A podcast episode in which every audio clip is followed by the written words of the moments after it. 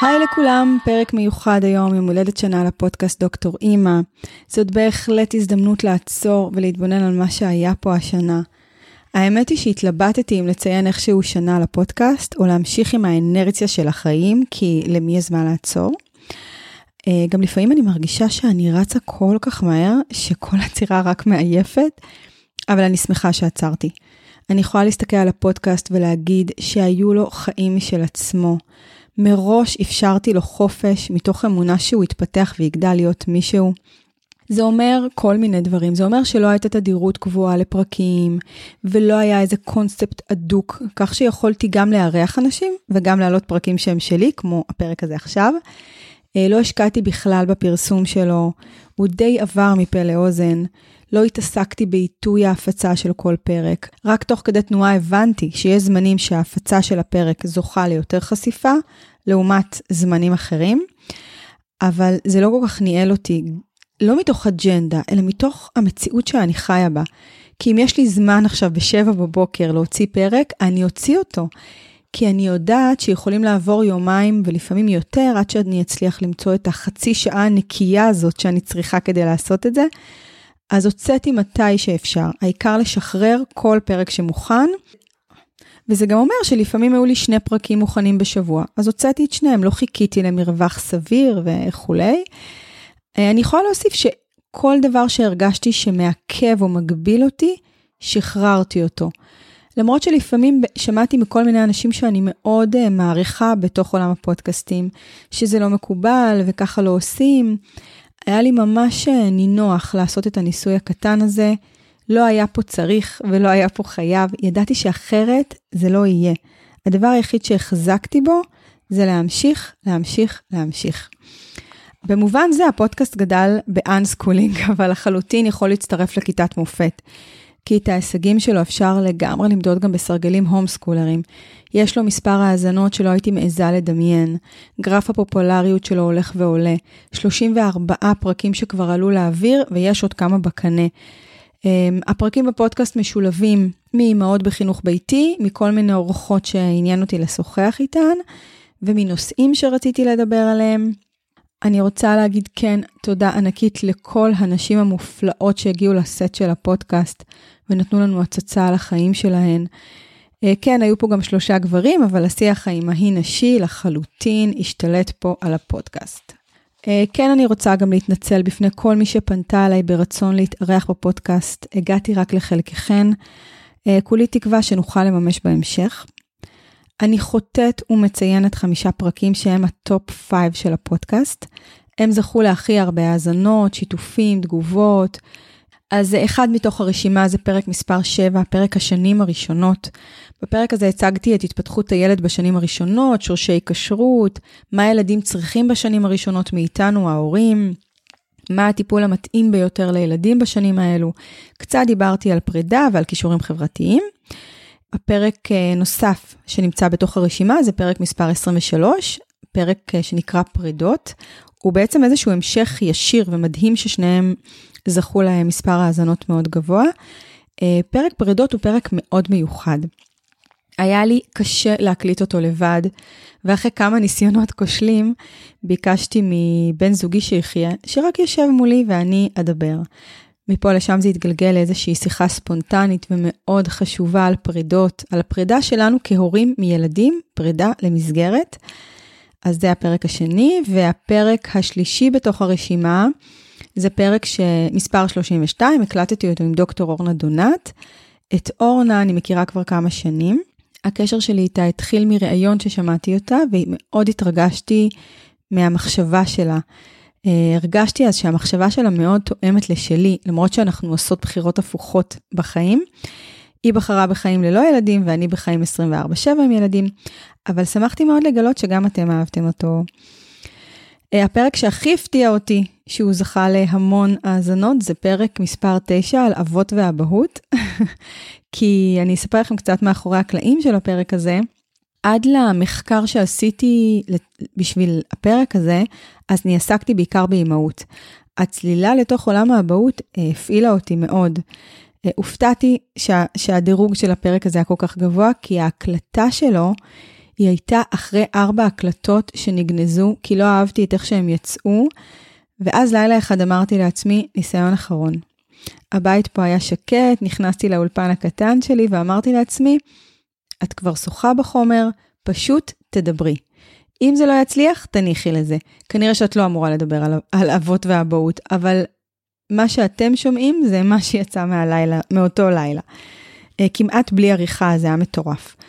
והפרק החמישי, שההפתעה הגדולה שלו זה שזה הפרק הכי צעיר בפודקאסט, הוא רק בן שבוע, פרק מספר 34. אה, הפרק הוא על ילדים רגישים. הקלטתי אותו עם הדסה שני. הדסה הציעה לי להקליט פרק על ילדים רגישים ואני מיד הסכמתי, כי ילדים רגישים זה נושא שמאוד קרוב לליבי.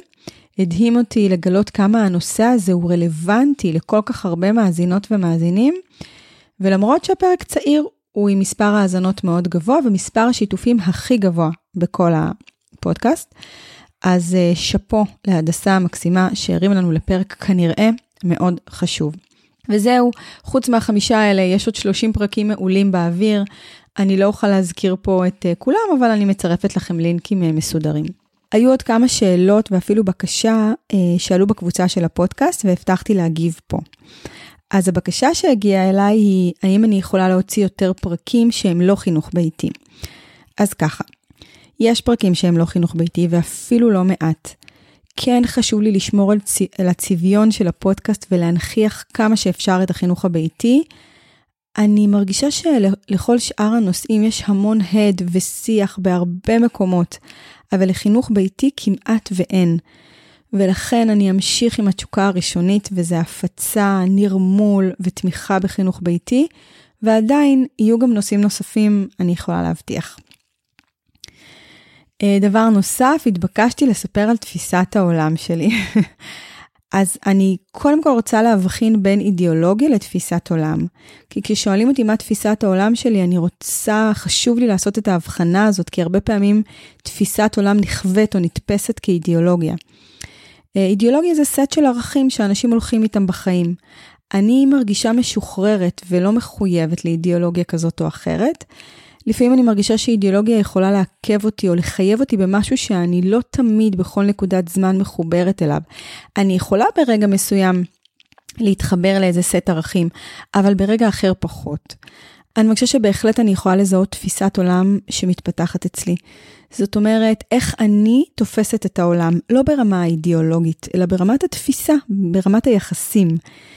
וכן, ככל שאני מתקדמת באימהות שלי, אני מגלה שאם יש לי תפיסת עולם, כזאת שאני יכולה לאחוז בה או להתייחס אליה, אז אני יכולה להגיד שאני מגדלת את הילדים שלי באופן שהוא נוטה יותר לרכות, להקשבה, לחיבור, והדגש הוא על היחסים בינינו, על הקשר שלי איתם, יותר מאשר על תכנים, על תכלית, על חזון, הדברים האלה פחות מפעילים את היום-יום שלי. אני בעיקר עסוקה בכאן ועכשיו, במה שקורה לי איתם עכשיו, ביח, ביחס שלי אליהם. בעיניי זה, זה חזות הכל, היחס שלי אליהם, היחסים פה בינינו. אז אם אני רוצה להרחיב את תפיסת העולם שלי בעניין הזה, אני יכולה להגיד שהרבה דברים בחיים שלנו מבוססים על היחס שלנו אליהם. אה, אני כל פעם בודקת מה היחס שלי לאדם שעומד מולי, מה היחס שלי אל הילדים שלי, מה היחס שלי לבעלי. אפילו מה היחס שלי לעצמי או לכל כל מיני פרויקטים שמגיעים אליי. אה, והיחס שלי הוא מאוד דינמי. אבל הוא זה שבעצם מעצב את תפיסת העולם שלי, איך אני מתייחסת לדבר עצמו באותו רגע. ובעצם כל דילמה שאני נתקלת בה, בין אם היא דילמה אה, פרטית ואישית שלי, או בין אם היא איזושהי דילמה שאנשים מביאים אליי להתייעץ איתי, אז אני, אני אף פעם לא מתעסקת בתוכן של הדילמה, אלא ביחס של האדם לעניין, ביחס של אותו אדם לאדם שאיתו יש לו עניין. זהו, גם, לרוב גם זה מה שיושב בין הורים וילדים.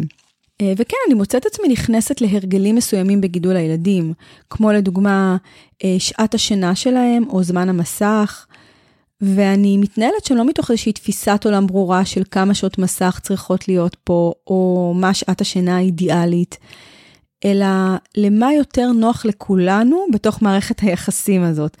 לדוגמה, אני גיליתי שאחרי השעה שמונה בערב, אני לא מסוגלת להיות זמינה באופן סביר.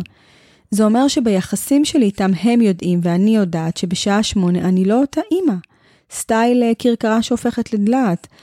אז כולנו פה במאמץ משותף ומרוכז מסיימים את הערב מוקדם. אז זהו, ככה הדברים. אה, זו תפיסת עולם ולא אידיאולוגיה, כי אני לא מקדשת אותם. הם נכונים לי ו- והגיוניים לי בזמן אמת.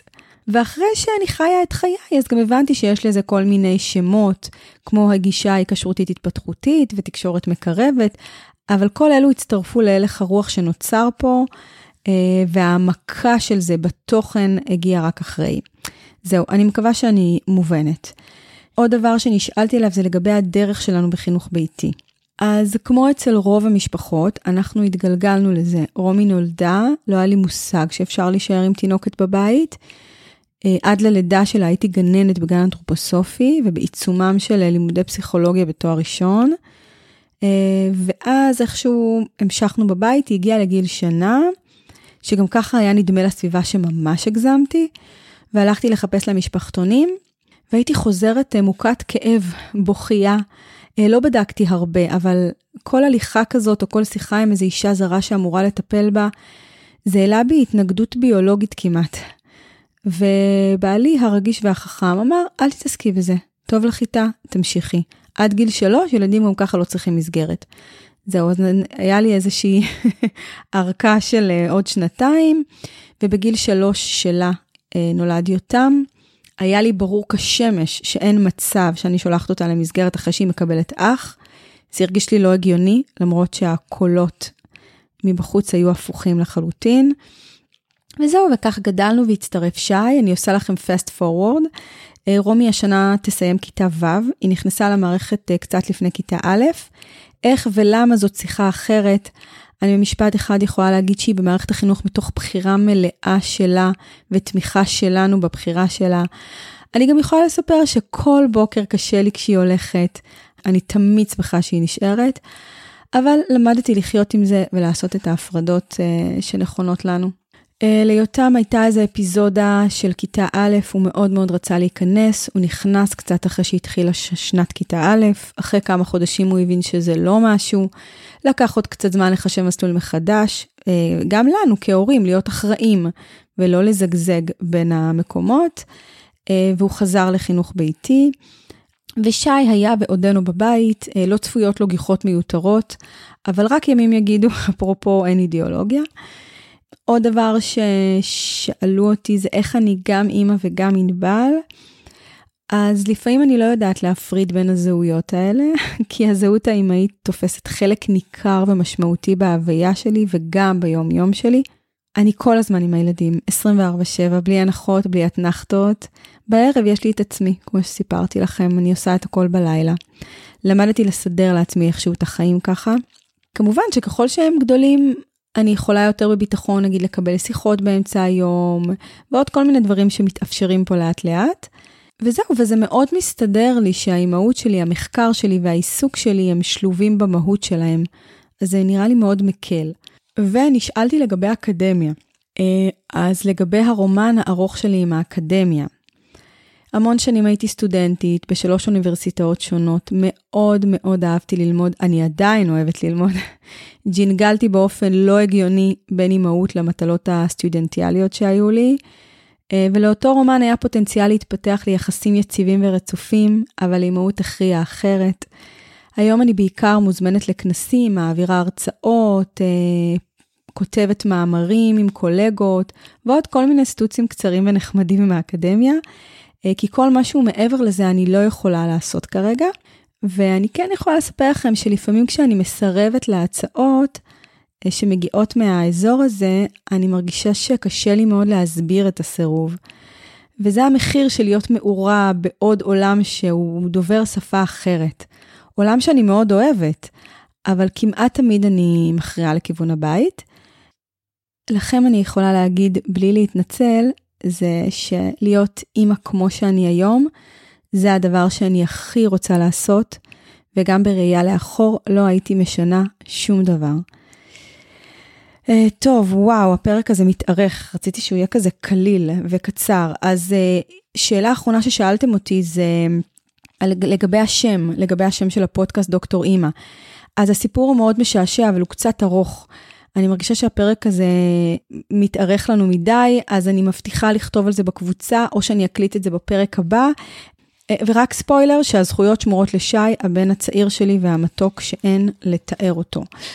זהו, אני נפרדת להיום. אני מאחלת לפרויקט הקסום הזה עוד שנים של חופש לגדול. אני מבטיחה להמשיך להאמין בו כמו שהוא ובלי להצמיד אליו סרגלים.